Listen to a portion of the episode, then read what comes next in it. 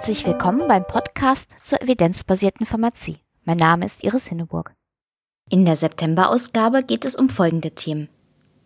In der Rubrik Evidenzbasierte Pharmazie in der Praxis gibt es wieder Hinweise zu verfügbaren evidenzbasierten Informationen, die sich besonders gut für die Beratung in der Selbstmedikation nutzen lassen.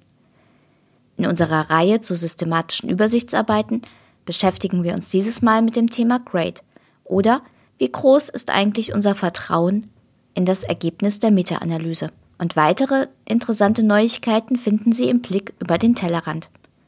Die Links zu allen Rubriken sind in den Shownotes auf meinem Blog hinterlegt unter www.medizinjournalistin.blogspot.de.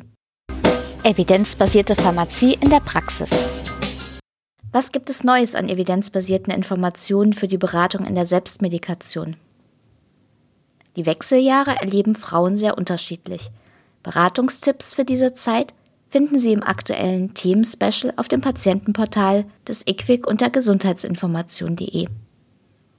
Ernährungsfragen spielen für die Beratung von Schwangeren immer wieder eine wichtige Rolle. Medizin Transparent hat aufgearbeitet, ob es das Kind vor Neurodermitis schützt, wenn die Mutter in der Schwangerschaft Probiotika einnimmt. Evidenzbasierte Pharmazie auf den Punkt. Bei einer Meta-Analyse bekommen wir einen Gesamteffektschätzer über alle eingeschlossenen Studien. Jetzt haben wir in dieser Reihe bereits einige Faktoren kennengelernt, die das Ergebnis beeinflussen oder sogar verzerren können. Dazu gehört etwa das Verzerrungspotenzial der einzelnen Studien, die Wahl der Auswertemethode oder ein Publikationsbias. Mit welchen Möglichkeiten lässt sich jetzt beschreiben, wie hoch eigentlich unser Vertrauen in den Gesamteffektschätzer ist? Eine Möglichkeit ist ein Test auf Robustheit. Bei den sogenannten Sensitivitätsanalysen prüfen die Autoren, wie sich der Gesamteffektschätzer verändert, wenn man andere plausible Annahmen macht. Also zum Beispiel doch ein Random Effects Modell verwendet, statt eines Fixed Effekt Modells. Oder nur die Studien berücksichtigt, bei denen ein geringes Verzerrungsrisiko besteht. Verändert sich der Effektschätzer dann nicht oder nur geringfügig, handelt es sich also um ein ziemlich robustes Ergebnis. Allerdings lassen sich mit diesen Sensitivitätsanalysen nicht alle Faktoren abdecken. Deshalb wird zunehmend häufiger in Meta-Analysen das GRADE-Verfahren verwendet. Es bezieht sich klassischerweise auf einen bestimmten Endpunkt, für den Evidenz aus mehreren Studien vorliegt. Das wird auch als Body of Evidence bezeichnet. Dabei kann es auch passieren, dass die Vertrauenswürdigkeit der Evidenz für verschiedene Endpunkte auf der Basis der gleichen Studien verschieden ausfällt. Wie funktioniert GRADE genau? Das GRADE-System kennt vier Stufen für das Vertrauen in den Effektschätzer, nämlich hoch, moderat, niedrig oder sehr niedrig. Vom Ansatz her starten randomisierte kontrollierte Studien mit der Qualitätsstufe hoch, Beobachtungsstudien dagegen mit niedrig. Verschiedene Faktoren können jetzt dazu führen, dass die Qualität heruntergestuft wird. Dazu gehören ein hohes Risiko für Bias, Inkonsistenz, Indirektheit, fehlende Präzision und Publikationsbias. Es gibt aber auch Gründe für ein Heraufstufen des Vertrauens. Ein großer Effekt, eine Dosis-Wirkungsbeziehung und wenn plausible Confounder die Schlüsse im Hinblick auf den Behandlungseffekt weiter unterstützen. Je nach Faktor und Ausmaß ist Herab- oder Herunterstufen um ein oder zwei Schritte möglich. Wie funktioniert es jetzt genau? Beim Risiko für Bias von randomisierten kontrollierten Studien sollte man die bekannten Klassiker berücksichtigen, also zum Beispiel eine fehlende Geheimhaltung der Behandlungsfolge, eine fehlende Verblindung, das unvollständige Erfassen von Patienten und Endpunkten und das selektive Berichten von Endpunkten. Bei der Beurteilung sollte man aber beispielsweise auch darauf achten, ob Studien vorzeitig wegen eines vermeintlichen Vorteils abgebrochen wurden und ob die Instrumente für die Messung von Endpunkten tatsächlich validiert sind. Bei Beobachtungsstudien gibt es jedoch noch andere problematische Konstellationen. Kritisch kann etwa die Auswahl der Kontrollgruppe sein, fehlerhafte Messungen von Exposition oder Endpunkt oder wenn mögliche Confounder durch das Studiendesign nicht ausreichend kontrolliert werden. Auch eine unvollständige Nachbeobachtung kann die Ergebnisse verzerren. Auch wenn die Autoren Anhaltspunkte für einen Publikationsbias finden, ist Herabstufung möglich. Wir haben in der letzten Folge jedoch gesehen, dass es sehr schwierig ist, zu einer eindeutigen Einschätzung des Publikationsbias zu kommen. Deshalb sollte nach Grade dieser Aspekt nur zum Herunterstufen um höchstens einen Schritt führen. Bis zu zwei Schritten ist jedoch ein Herunterstufen wegen fehlender Präzision möglich. Als Basis dafür dient das Konfidenzintervall. Das Vertrauen in den Effektschätzer steigt bei einem ausreichend engen Konfidenzintervall.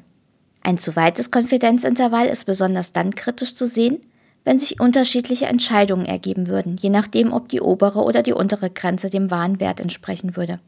Das ist etwa dann der Fall, wenn das Konfidenzintervall den Nulleffekt einschließt, also bei einem relativen Risiko den, beispielsweise den Wert von 1. Allerdings muss man neben der absoluten Breite des Konfidenzintervalls auch berücksichtigen, wie groß der Behandlungseffekt insgesamt ist, wie wichtig die jeweilige Zielgröße oder wie stark die Therapie den Patienten belastet. Dabei spielen natürlich Werturteile und Präferenzen eine wichtige Rolle. Die Betrachtung der Konfidenzintervalle allein reicht jedoch nicht immer aus. Das ist etwa bei Studien mit sehr kleinen Ereignisraten der Fall. Denn dann kann durch Zufall der Behandlungseffekt größer erscheinen, als er tatsächlich ist. Diese Gefahr ist besonders bei kleinen Studien gegeben oder bei solchen Untersuchungen, die wegen positiver Ergebnisse in der Behandlungsgruppe vorzeitig abgebrochen werden. Nach dem CRADE-Ansatz sollte deshalb zusätzlich zum Konfidenzintervall geprüft werden, ob die eingeschlossene Anzahl der Patienten in einem systematischen Review mindestens so groß ist wie es für einen einzigen RCT mit ausreichender statistischer Power wäre. Diese Anzahl kann bei klinischen Studien mit einer Fallzahlschätzung bestimmt werden. Im GRADE-Ansatz wird dieser Schwellenwert auch als optimale Informationsgröße bezeichnet. Die lässt sich über computergestützte Programme anhand der geschätzten Risikoreduktion und der Ereigniszahlen sowie der gewünschten Fehler der ersten und zweiten Art berechnen. Ein weiterer Faktor, der zum Herabstufen führen kann, ist ausgeprägte Inkonsistenz oder Heterogenität. Also wenn Punktschätzer zwischen den Studien stark variieren, die Konfidenzintervalle sich minimal oder gar nicht überlappen und bestimmte statistische Tests auf eine starke Heterogenität hindeuten. Dann sollte man natürlich nach möglichen Ursachen für die Heterogenität suchen. Die können etwa an den unterschiedlichen Studienpopulationen oder unterschiedlichen Endpunkten liegen, an Unterschieden in Dosierung oder Vergleichsintervention oder dem Verzerrungspotenzial der jeweiligen Studien. Lässt sich keine Erklärung für die Heterogenität finden, sinkt das Vertrauen in den Effektschätzer. Bei bestimmten Fragestellungen muss eine starke Heterogenität allerdings nicht zwangsläufig zu einer Abstufung führen.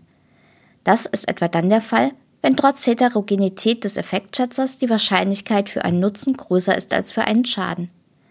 Anders würde die Beurteilung jedoch ausfallen, wenn aufgrund der Heterogenität unklar wäre, ob die Intervention eher nützt oder eher schadet. Der letzte Faktor, der zum Herabstufen führen kann, ist Indirektheit. Indirektheit kann auf vier verschiedene Arten entstehen. Etwa, die untersuchte Population weicht von der relevanten Population ab. Wenn wir also zum Beispiel Ergebnisse für Kinder suchen, aber nur solche für Erwachsene finden. Oder die untersuchte Intervention oder das Setting weichen von der relevanten Intervention bzw. Setting ab. Also zum Beispiel, wenn ich Informationen für die hausärztliche Behandlung suche, aber nur solche in spezialisierten Kliniken finde. Oder die Endpunkte in den Studien weichen von den patientenrelevanten Zielgrößen ab, etwa wenn die Studien nur Surrogatendpunkte verwenden. Letzte Möglichkeit ist, wenn Interventionen in Studien nicht direkt miteinander verglichen werden, sondern es nur indirekte Vergleiche gibt. Also etwa, wenn eine Netzwerkmeta-Analyse zugrunde liegt. Die Verwender von GRADE müssen in solchen Fällen jeweils beurteilen, wie gravierend die Indirektheit der Evidenz ist und ob deshalb eine Abstufung und wenn ja, um wie viele Stufen notwendig ist. Wann ist jetzt Heraufstufen möglich? Das ist besonders für Evidenz aus Beobachtungsstudien oder nicht randomisierten Interventionsstudien relevant, für deren Ergebnisse besteht in der Regel erst einmal niedriges Vertrauen. Drei Faktoren können jetzt aber dazu führen, dass das Vertrauen in den Effektschätzer heraufgestuft wird. Das sind zum einen große Effekte, zum anderen der Nachweis einer Dosis-Wirkungsbeziehung oder, wenn alle plausiblen Confounder oder Bias-Arten das Vertrauen in den Effektschätzer eher erhöhen würden. Als großer Effekt gilt ein relatives Risiko von 2 bis 5 bzw. 0,5 bis 0,2 wenn keine plausiblen Confounder vorliegen. dann kann das Vertrauen um eine Stufe heraufgestuft werden. Bei sehr großen Effekten, also wenn das relative Risiko über 5 bzw. unter 0,2 liegt, kann das Vertrauen um zwei Stufen heraufgestuft werden. Allerdings ist die Voraussetzung, dass die Konfidenzintervalle ausreichend eng sind und ein geringes Risiko für Bias besteht. Dabei sollte jeweils auch der übliche Krankheitsverlauf berücksichtigt werden. Vorsicht ist aber bei subjektiven Endpunkten geboten. Eine Dosis-Wirkungsbeziehung liefert einen Anhaltspunkt für einen kausalen Zusammenhang zwischen der Intervention und dem Effekt, ist aber alleine eben nicht ausreichend. Grundsätzlich raten die Grade-Autoren dazu, die Kriterien für ein mögliches Heraufstufen eher konservativ zu prüfen. Voraussetzung ist auch, dass es keine schwerwiegenden Einschränkungen im Hinblick auf Faktoren gibt, die zu einem Herabstufen des Vertrauens führen würden. Die Ergebnisse der einzelnen Prüfungen werden dann ausführlich in sogenannten Evidenzprofilen erläutert. Deutlich kompakter sind die Summary of Findings Tabellen, die die Evidenzprofile zusammenfassen. Solche Summary of Findings Tabellen sind inzwischen auch Bestandteil von neueren Cochrane Reviews. Alle Faktoren, die Grade untersucht, können zusammen zum Beispiel dazu führen, dass das Vertrauen in den Effektschätzer sehr niedrig ausfällt, auch wenn der Body of Evidence ausschließlich aus randomisierten kontrollierten Studien besteht. Oder umgekehrt, dass das Vertrauen sehr hoch ist, obwohl nur Beobachtungsstudien für eine bestimmte Fragestellung vorliegen. Damit erlaubt das Grade-Verfahren also ein sehr differenziertes Urteil. Mit dieser Folge haben wir unseren Gang durch eine systematische Übersichtsarbeit abgeschlossen. In den nächsten Podcast-Folgen werde ich noch einige aktuelle Entwicklungen und Diskussionen bei systematischen Reviews vorstellen. Beim nächsten Mal wird es um systematische Übersichtsarbeiten auf der Basis von individuellen Patientendaten gehen. Über den Tellerrand. Ein Blick in die Medien zeigt bei Gesundheitsfragen immer wieder ein typisches Muster. Eine Studie hat gezeigt. Auch wenn diese Studie tatsächlich eine hohe interne Validität aufweist, lassen sich die Konsequenzen aus den Ergebnissen ohne den Kontext von anderen Studien in der Regel nicht abschätzen. Wie kommt man raus aus dieser Einzelstudienfalle? Das habe ich in der Evidenzsprechstunde auf DATS Online erklärt. Im Juni hat in Oxford wieder die Konferenz Evidence Live stattgefunden und seit kurzem sind die Videos von den Plenarvorträgen auf YouTube verfügbar. Besonders sehenswert ein Vortrag von John Ioannidis, warum so viele Studien nutzlos sind, und Victor Montori zum Thema, wie sich Evidenz und Sorge um den Patienten verbinden lassen. In der Öffentlichkeit werden die Pläne der Europäischen Arzneimittelagentur EMA zu den Adaptive Pathways bisher nur wenig beachtet. Dabei könnten die neuen Zulassungsstandards dazu führen, dass wir künftig noch weniger über neue Arzneimittel wissen, und das geht in der Regel zu Lasten des Patienten. Welche Probleme mit den Adaptive Pathways verbunden sind, erkläre ich in einem Beitrag auf meinem Blog. Das war der Podcast zur evidenzbasierten Pharmazie im September. Ich hoffe, es war auch für Sie wieder etwas dabei. In der nächsten Folge beschäftigen wir uns mit systematischen Reviews und Meta-Analysen auf der Basis von individuellen Patientendaten. Und zusätzlich gibt es wieder evidenzbasierte Quellen für konkrete Beratungsthemen in der Apotheke. Bis dahin alles Gute und bleiben Sie schön kritisch. Sie hörten den Podcast Evidenzbasierte Pharmazie von Iris Hinneburg.